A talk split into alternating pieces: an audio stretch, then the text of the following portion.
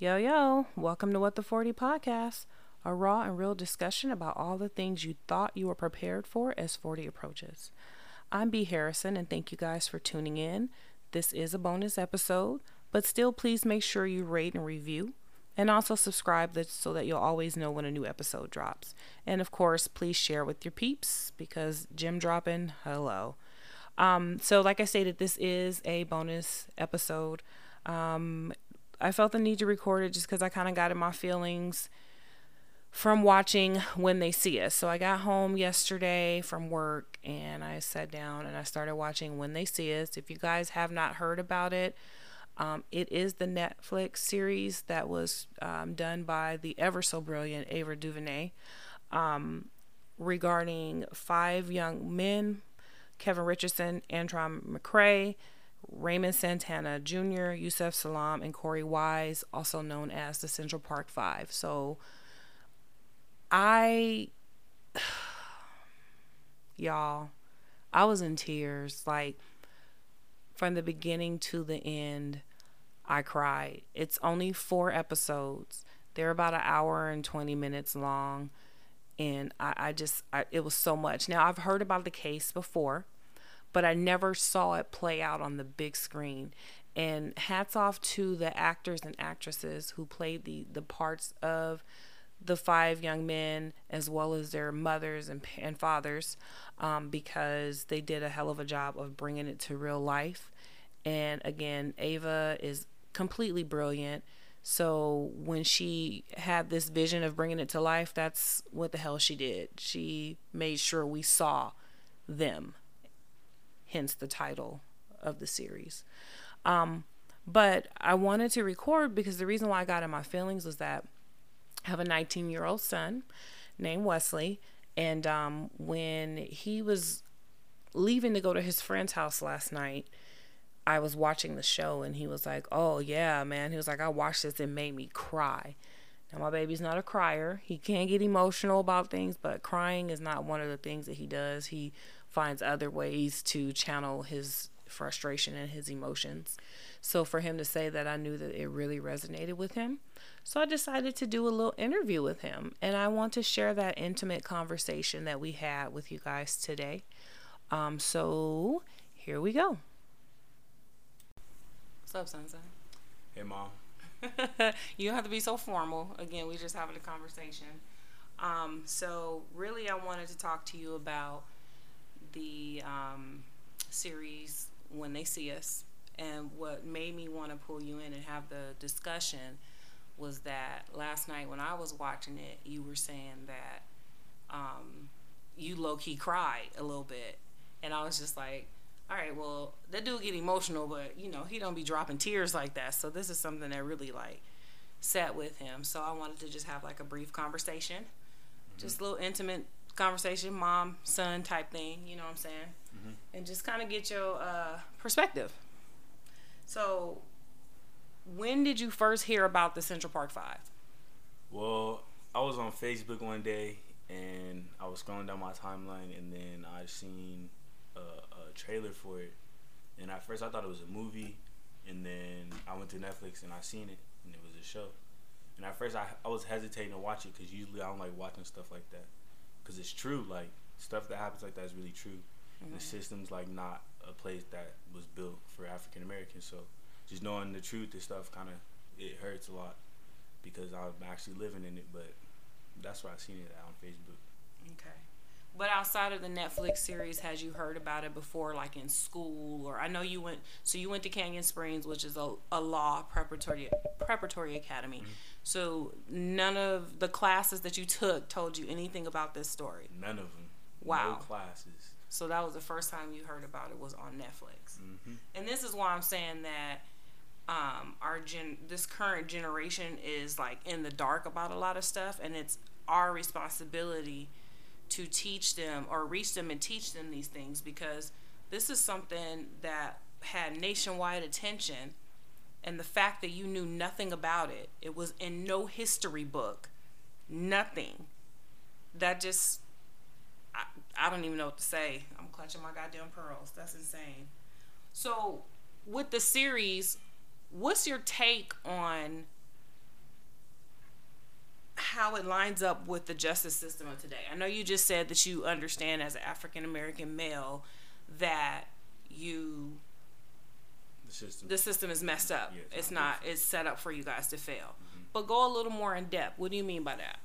Okay, well, basically, from the show, like, like I can tell that back then it was worse because just them not being able to have their parents in the same room with them while they were investigating and stuff like that's right there would have had me like I would have folded. I'm not even gonna lie. I probably I would have the same thing the boys would have did. I don't know if I would have lied though. Like regardless of what anybody was telling me, I think I would have just kept it straight Stuck with because I knew I didn't do anything. Mm-hmm. So if I would have been in there, the only way I would have been prospering was God. You feel me? So I don't know. I would have just been straight. Like I would have never did what they did. Cause in some way, like um, what was it, the boy's name? Yosef. Yosef. Yosef. Mhm. His mom was basically telling them like they talked themselves into that situation, which she was right. But like then again, you got to think about the age, and then like they're police. They're face to face with detectives, let alone that by Mhm. themselves. Like I don't know. And then nowadays, like I've never been in handcuffs, anything, so I don't know. I, I don't know what the system is now, but I have a friend going through something, Mhm. and I know his situation. Like just it's bad, but it's not as bad as that. But Right. just comparing the two situations, like you can still feel that the system is against us. Like regardless of what we do and, and how we try to fix ourselves, like they still gonna try to make it seem like we're criminals, stuff like that. Well, I mean, I just wanted to point out the fact that them interrogating them boys with their parents not present, Mm-hmm. that was illegal back then as well. They were not supposed to do that either. So that's where a big hole in the case came into play because they coerced them into that confession and once they got them to lie into that confession it was just kind of like it was on the record at that point. Doesn't matter if the parent was in the room or not. So do you think that if the detectives would have been telling you and very adamantly saying just tell us what happened how the other dudes were involved and you can go home do you think that would have made you still been like yeah them, they did it. No, not at all. If I knew, like, some of the boys seen each other, like, that night, they just didn't know each other's names. Like, mm-hmm. if I knew, like, I would have seen them, like, then I wouldn't, and I knew what they did and they didn't do anything like that, there's no reason for me to even lie to, to go home, because I would feel like they would do the same thing to me. But I, mm-hmm. I, I don't know. And then another thing about it is, like, it was back in the day where our community was way closer than it is now. Like, so I don't understand how none of those boys like knew each other at all. Like that whole situation was literally.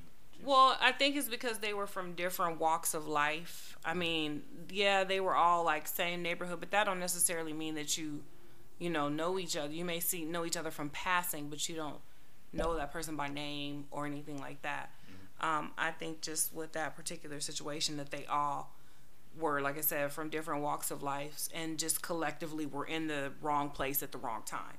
So that that explains why they, you know, didn't know each other. And communities being close, again, that doesn't necessarily mean that you have to know the people that are in your community. There's a lot. I don't know half the neighbors that live on this street, you know, by name, but I know that they live here. You feel me? So, um, so you saying that you wouldn't have folded, you wouldn't have uh, lied, or did any anything you had to do to get home? Um, would you have been adamant about your parent being in the room? Like, would you just continue like, I'm not talking unless my mom yeah, is present? yeah, like for sure.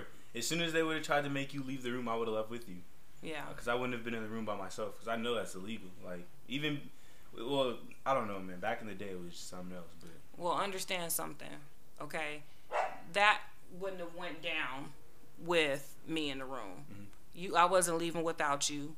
Um, as a matter of fact, when I found out they pick you up, I would have went down there and raised some hell until they released you, because they literally had no evidence against these kids, other than the fact that they were, like I said, in the wrong place at the wrong time, and they were able to persuade them into saying some shit that didn't even really happen.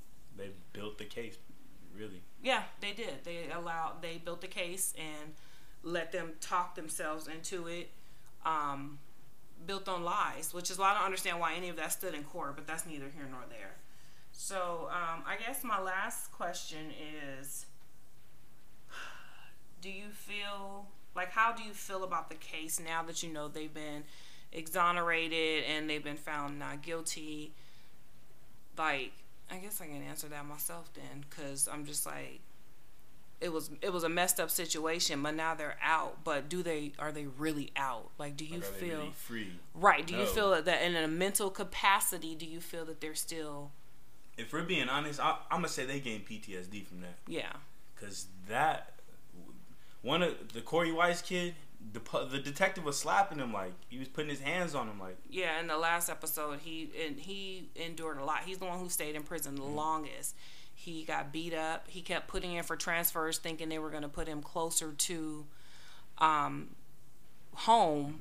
But what was happening is they were pushing him further and further out. So every time he would go to a new facility, he was getting beat up, um, like real bad. The COs, the inmates, all of that, because he was a high profile criminal. So something he didn't do. for something he did not do. Yeah.